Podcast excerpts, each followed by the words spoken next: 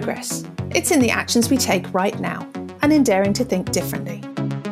Each one of us can do something to change things for the better, right where we are now, and a thousand small things done with intent adds up to real change. For some people, that initial spark becomes a fire. Welcome to the Every Woman Changemakers podcast. I'm Anna, your host, and every month I'll be talking to inspiring leaders and activists who are changing outlooks, challenging perceptions, and making a difference in the worlds of inclusion, business, the environment, sport, travel, and more. We'll be discussing their work, motivations, and vision, and most importantly, how a revolution of one can lead to a positive, powerful change for the many. Today, we're talking to Sally Howard, whose new book, The Home Stretch, looks at the hidden labour of housework and the politics of this unpaid work. In the UK, research by the ONS has shown that women carry out an overall average of 60% more unpaid work than men, with the average heterosexual British woman putting in 12 more days of household labour per year than her male companion. And with the recent pandemic exacerbating this and laying bare the unequal division of labour like never before, the issue of who does the dishes and its implications for gender equality has never been more pertinent. So, welcome, Sally. Hello. so, third shift, emotional labour, mental load, the juggle, whatever you want to call it. Um, the fact is that women are still doing a disproportionate amount of domestic labour. So, what did you want to highlight, and, and ultimately, what did you want to change by writing this book? Was it born out of your own experiences? It was a bit of a combination of both, really. I mean, I come from a, a, gender studies academic background, and I, you know, had studied all of the kind of wonderful movements in the 70s, such as wages for housework, when housework, women's work, as it was then known, was this big political shibboleth. This was the thing that women had to change. And, you know, there were marches, amazing marches on, on New York, women holding placards, don't iron while the strike is hot. And then somehow in the 80s and 90s, it shifted out of focus. And I think as I was growing up in the 80s and 90s, I think all of us who were, you know, drunk on girl power thought, that's unsexy. That's mm. gone away. Men are pitching in, heterosexual men are pitching into the same rate. It's kind of over. That battle's been won. And then I had a child in my sort of late 30s, and I had a very egalitarian setup with a man who would, you know, claim he was a feminist. And suddenly I realized the error of my preconceptions. Because in the book, there's something I refer to as the parent labor trap the fact that with the arrival of a child, uh, domestic labour increases by around three hours a day, and two of those hours fall to women. Um, so it can be quite a brutal shock, I think, for some, you know, blithe feminists. enter into parenthood and they think, ah, what's happened to my life, my expectations that I would be with this man who was sort of, you know, on this chain from being Neanderthal man to kind of Homo erectus with the squeegee in his hand. Yeah, it's that's exactly it, isn't it? I mean, I think you know, in our early years, as you say, drunk on girl power, we thought, well, who cares who does the hoovering, you know, because you can walk away from the man that drops his pants if you're not, you know, if you haven't got child with him. I mean, you know, that's it's interesting, isn't it? That motherhood is the Rubicon where, you know, reality kicks in. But where, I mean, where does this inequality start? Um, you know, even those of us who weren't socialized into it, you know, like perhaps uh, generations before us, uh, find ourselves sort of doing it all um, as you say, certainly post motherhood, but one could argue kind of generally anyway. Well, I think there's, you know, there's there's a lot that goes into it. It's all very well saying we need enlightened feminist males, but everything from sort of socialization to government structures reinforces, unfortunately. And something I try to convey to my partner was that you know, you're not judged if the child is covered in sick. You're not judged if, you know, the in laws come round and there are no biscuits when you have a cup of tea. There's this whole sort of strata of expectations. And then there are like there are structural things such as even though we've got shared parental leave as a, a right now from 2015 very few couples take that up. And unfortunately that means that all of this work is reinscribed for women and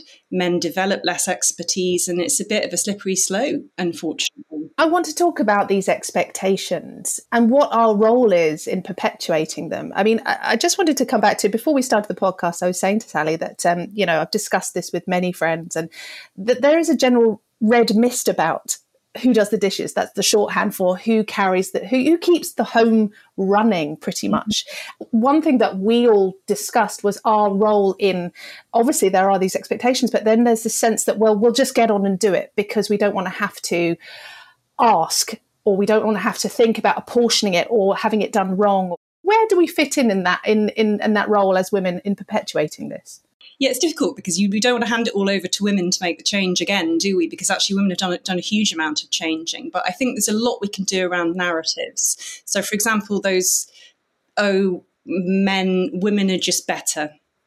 Fair enough, women might have developed more expertise because they've been expected to, but there's no reason to say that women are better at any of these things and that men can't develop expertise. That rolling of the eyes and saying, oh, he's just a bit of a crap, incompetent dad that we saw in adverts throughout the 1990s. You know, the man who put the flour in the washing machine. Those those discourses are quite dangerous actually because they reinforce the idea, much as we like to take comfort in them, that we're better, that small children need their mums more than they do their fathers. These don't help our cause. The one thing that came up time and time again in my um, you know sort of unofficial straw poll was not the sense that men you know that women are better at these things but that they notice what needs to happen.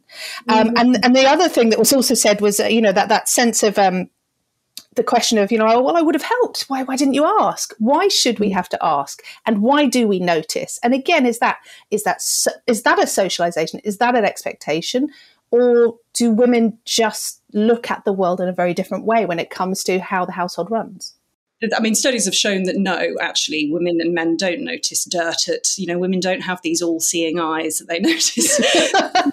the men do. Again, it's it's socialization, and obviously we've got these new categories of work that we've named, which is very useful: mental labor, the mental load, emotional labor that has come from feminism in recent years. I'd argue that that's always been there, really, because you've always had good housekeeping. You've always had this idea of household management it's just that now we're kind of couching it in slightly different terms and saying, yeah, look, there's all this invisible labor of taking responsibility too. You know, I can't be the controller who doles out requests of what needs to be done. I've got this psychological weight of knowing when the PE kit needs to be packed or knowing when the Lurpaks run out. So, yeah, this is great. And this is a great breakthrough in sort of contemporary feminism that invisible labour is being talked about. I mean, obviously, there are you know a generation of women bringing up boys uh, and possibly that you know you can start to reset expectations at that level you can start to sort of uh, change the way that they interact with the home but for the relationships that are already there with you know partners how do you go about changing the expectations within that because it, it can cause really big rows, can't it? Men will say something, but I do do this. And because it's invisible labour, it's very hard to quantify.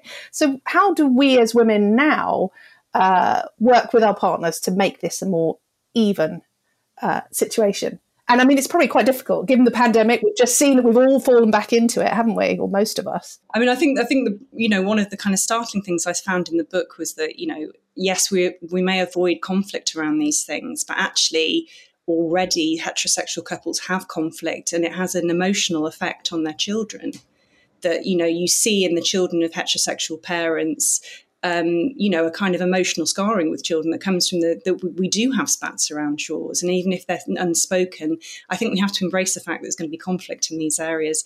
I'm a big advocate for housework strikes going on strike make visible this labour obviously without kind of jeopardizing necessary care.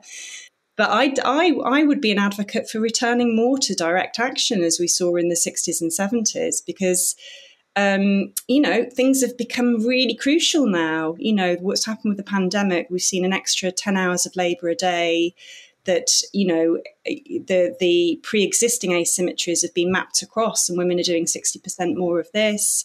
Women are dropping out of work in great in quite high numbers. So it's come to quite an emergency point. So I would say yes, you've got to try talking about it you know, and we will, you know, the, the, I think we assume sometimes that there won't be a sympathetic idea from from men, you know, sympathetic reception from men. I mean, my partner for a long time struggled with the idea that um, you know there was an expectation we do things like sending Christmas cards or all the kind of work around sending WhatsApp messages to parents fellow parents and organising children's social lives. And he would just say, why do it? Why make work for yourself by sending messages to, to other? Why create this? And I think now he has taken it on board. And it took mm. a hmm. while, but he sort of understood that if he, you know, refuses sending Christmas cards because he doesn't want to sort of tap into this sort of terrible capitalist thing, it then puts it on my shoulders. So I think I think you know incrementally we can we can talk about these things and we have to keep talking about these things and we also have to you know put boots to the ground a bit I think. Yes, direct action. I mean, uh, the thing that occurs to me that if we sort of can go on strike, you then enter a sort of game of slightly playing chicken with how how messy and disorganized can your life become. Presumably, then you move forward through that to a whole new utopia of, of more balance. But yes, it's that's a dream. But there's also, you know, a lot of people advocate, or feminists would advocate cutting back, yes, reducing domestic standards.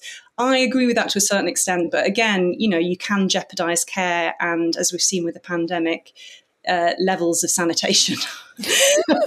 only so far that cutting back can go when you have small children or, or, you know, vulnerable people around. So I think it's a mixture, but I think, you know, we need to start with some frank conversations and changing the discourses a bit around all of this and not you know comforting ourselves with this sort of blithe idea that we're just better at these things because that's doing us no favors.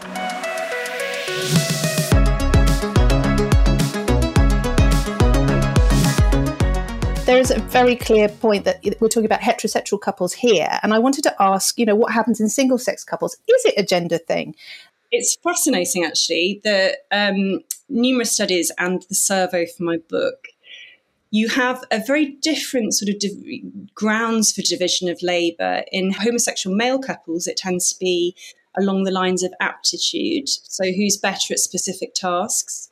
Obviously that would be slightly disastrous for some heterosexual couples. In um, lesbian couples it tends to be almost commonly as my survey and previous surveys have shown, the unpleasantness of the task.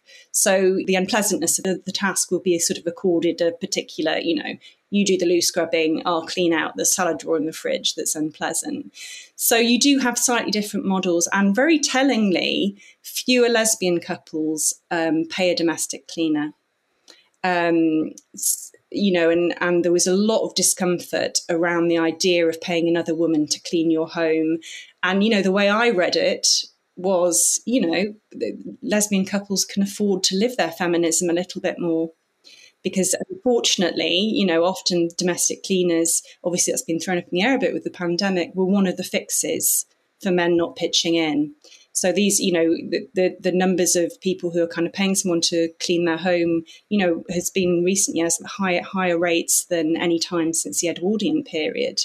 So we'd had this, you know, this was one of our fixes, and um, I argue, I mean, I get a lot of kickback for this, but I argue that it's fundamentally unfeminist unless you're paying that woman, which pretty much always a woman, um, the amount that you earn per hour. Yeah, that's really interesting. I mean, this comes to the to the point of intersectional feminism, doesn't it? I mean, you've got issues of socioeconomic ability to pay, or you know, you you have also the issue of a lot of times this may be a, a ethnic minority woman that is being paid a lot less to clean. You know, there's lots and lots of layers to it, isn't there? I, I, you know, I suppose with the cleaner, there is that sense that in one way you're making the labor visible by paying for it but at the same time it is in an area where you know it is not uh, paid very well it is not valued by society and like you say there are people that can and can't farm out this problem if you like. And it's very complex and it's it's very easy to sort of cite the agencies. Many of the recently sort of eastern european um, women who've come into work in um, domestic labour who don't speak very good English were often kind of brought in and paid below below market rates by agencies. So it's all very well saying these evil agencies, but often women who come in perfect their English and then set up their own agencies so they themselves can. So it's a very complex area. It's so you can't you can't say you know nasty capitalism, but I think you have to inquire if you are paying somebody through an agency who will be getting half the rate that you pay that agency, you have to question that. I think you do. I think if you're paying someone directly and you're paying them a decent living wage, maybe it's a different issue. But in the end, I decided that I was what I was patterning to my son by having someone come into our home doing what the second wave feminists call our shit work. Mm. Is a good, good term. What am I patterning to my male child here? And that, and I, in, in the end, my discomfort was too too grades. Do you know, in terms of the gender thing, it's very telling, isn't it? Where where are the male cleaners? I've never heard of a male cleaner. I mean, um, there are. Some there know, are. All right. Okay. I think it's around. I mean, you find mainly you'll find uh, male cleaners more in the office commercial area where they're using the sort of bigger equipment, which is you know sort of it's very male, isn't it? I spent time with a lot of cleaners to do when I was compiling the book, and you know they'd say, "Oh yes, they you know the men will use the big carpet cleaners when we're doing the offices," and again that kind of patterning of, of men's work and women's work. Yeah, it is so entrenched, isn't it? But it, it, it's sort of re, like you say, reinvented itself um, it's a slippery, slippery issue. Uh, and as you say, you know, it dropped out of the it dropped out of the main feminist narrative for a while there. I, th- I would say, would you agree that the pandemic has probably brought it roaring back into the main feminist narrative? It is the thing that we all have in common as women. Intersectionally, there are issues with the cleaner, um, you know, that that kind of cleaning, cleaner thing. But generally, all women will clean more than men. I think that's fair to say generally. Yes, it's a great leveler, and it, and it you know it was this, it was a great gathering ground for second wave feminism. And I just sort of sadly, I mean, it's a really grave pity that you know in the eighties and nineties and into the noughties there became this division between the women who did the shit work and the women who were the kind of you know, go getting, having it all women. And it became this sort of, you know, it was a schism really. And I think hopefully there's going to be a bit of a coming together. I mean, especially as the, the care, care work has been reevaluated and, you know, nursing and all of these areas have people have suddenly realized that the, the value of devalued women's work. So I think it's an important moment we need to grasp is there any legislation or any, you know, on a, on a broader scale, any sort of governmental um, action that would help to make this situation more equal? Yeah, I mean, I'm, I'm all for structural change. And I think, you know, the way that um, shared parental leave is key and the way it's done in Sweden is. Um, that the, the, the, government has a kind of tranche of money that comes straight from the government that's for care leave. And you can use that for shared parental leave. You can use it to care for elderly people. There's use it or lose it quotas. So there's portions if the men don't use, they don't you don't get that paid parental leave. So I think it has to be really sort of structurally installed and um, universal state paid um, early years childcare really is needed because the sort of market isn't working there and you know um, nursery workers are underpaid it's very gendered work and you know many other countries show give us models for how this can work better. So there are definitely structural things the state can do. But as you said that you know they, they seem to be very much focused on the issue of motherhood. And obviously not all women will become mothers or want to become mothers. Is there anything that can be done to help those women in their partnerships? Well i think i think you know to make it a requirement on companies that they understand that people, you know, even even a single male needs to, as the feminists would call, reproduce himself. He needs to sort of be able to eat, feed, clothe himself, and unfortunately, a lot of our structures are built around the expectation that there'll be somebody at home to do that. Right. Um, obviously, you know, all of this is done for free to reproduce us for paid labor. So I think uh, find some requirement on companies to understand that we have to you know we are vulnerable you know that we have to look after ourselves that there's all of this sort of care work we do for ourselves for extended family and that this isn't a gendered thing. So there should be more requirements um, pushing back against sort of i think corporate expectations. Because we've seen this it's been shocking hasn't it? The number of women who've requested furlough and been refused furlough 71% have been refused furlough for childcare reasons uh, when mm. they've it for childcare, and that's just not acceptable.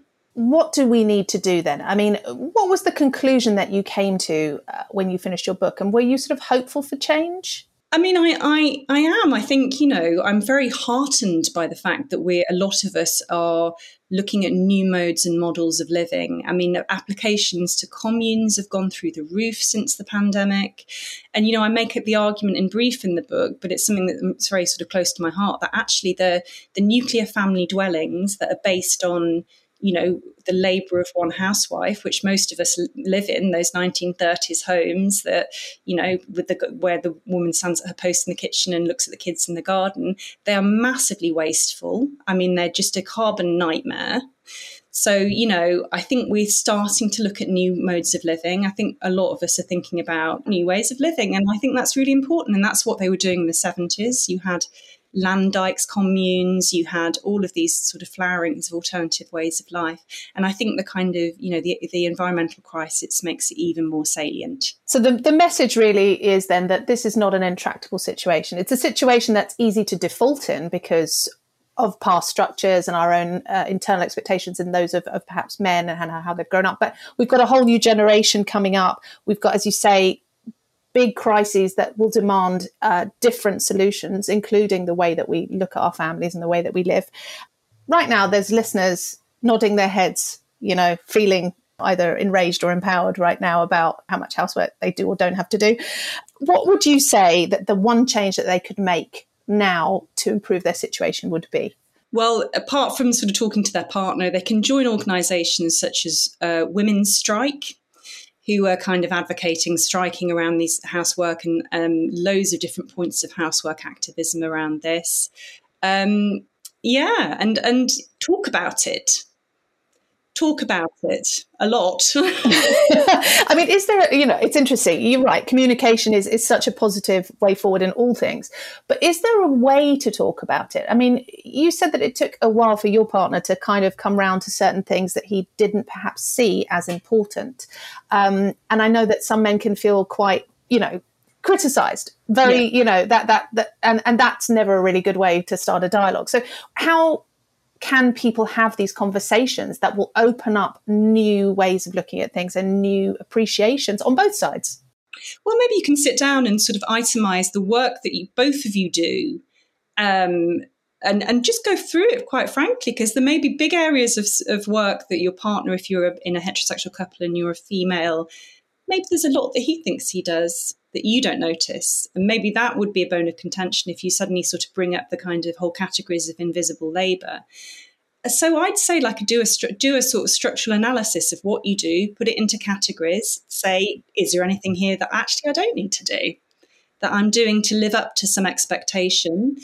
Um, I don't think often um, men realise the levels of work that schools demand of parents. I think that's often very invisible to males. So I think putting it down and itemizing and even doing some sort of card system and trying for a week to exchange those roles. Say, look, you know, this week you can do the talking to the nursery. And I, th- I think, you know, doing it in a, you know, I'm not saying that we shouldn't be threatening because sometimes it's good to be threatening, but doing it in a very kind of simple, itemization, categorization, that can really help and can help help you as well to think, wow, okay, you're getting resentful because you're doing this stuff and maybe some of the stuff you don't need to do. I love that idea of tag teaming actually, because that's that's a really good way to sort of be um, you know, it's a non-critical uh, useful way of going i do this now you do that. I do this now you do that. And you can take you can then see how much time it takes can't you if you're taking it in turn? Eve rodsky's book she's written a book that has a kind of um, quite american so it probably won't work for our sections because we don't have things like yard work as much. But she has quite a useful sort of different categories that you can drop the work into and say okay let's switch up the yard work for something else this week. But I think, you know, it can take the steam out of it a bit if you sit there and say, hey, well, what do you think you do? Yeah. What do you do you don't notice? Uh, yeah, absolutely. And, and then you can have these conversations, as we say, that will take things forward.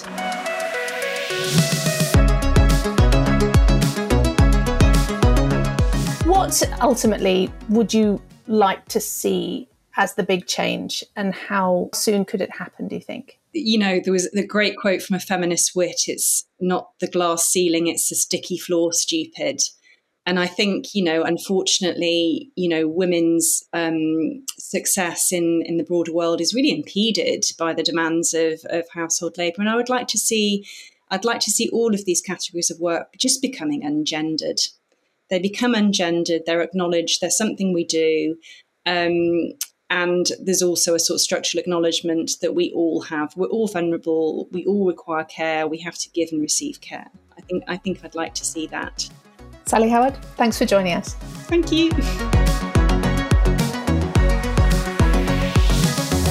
Every Woman is a global platform for women in business that drives positive change by empowering women to achieve their professional potential.